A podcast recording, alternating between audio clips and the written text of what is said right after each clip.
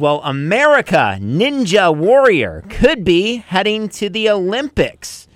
And uh, the Japanese company that invented Ninja Warrior, the franchise, announced yesterday that the obstacle course could become a part of the modern Pentathlon uh, during the 2028 Summer Games in Los Angeles. The Pentathlon is made up of five events. Currently, those events are uh, the very complementary and not all random disciplines of uh, fencing, swimming, equestrian, show jumping, laser pistol shooting, and running.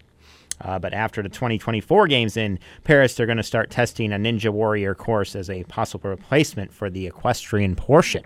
So it's going to be a part of that instead. Hey, that's pretty awesome. I would watch that with the Olympics for sure.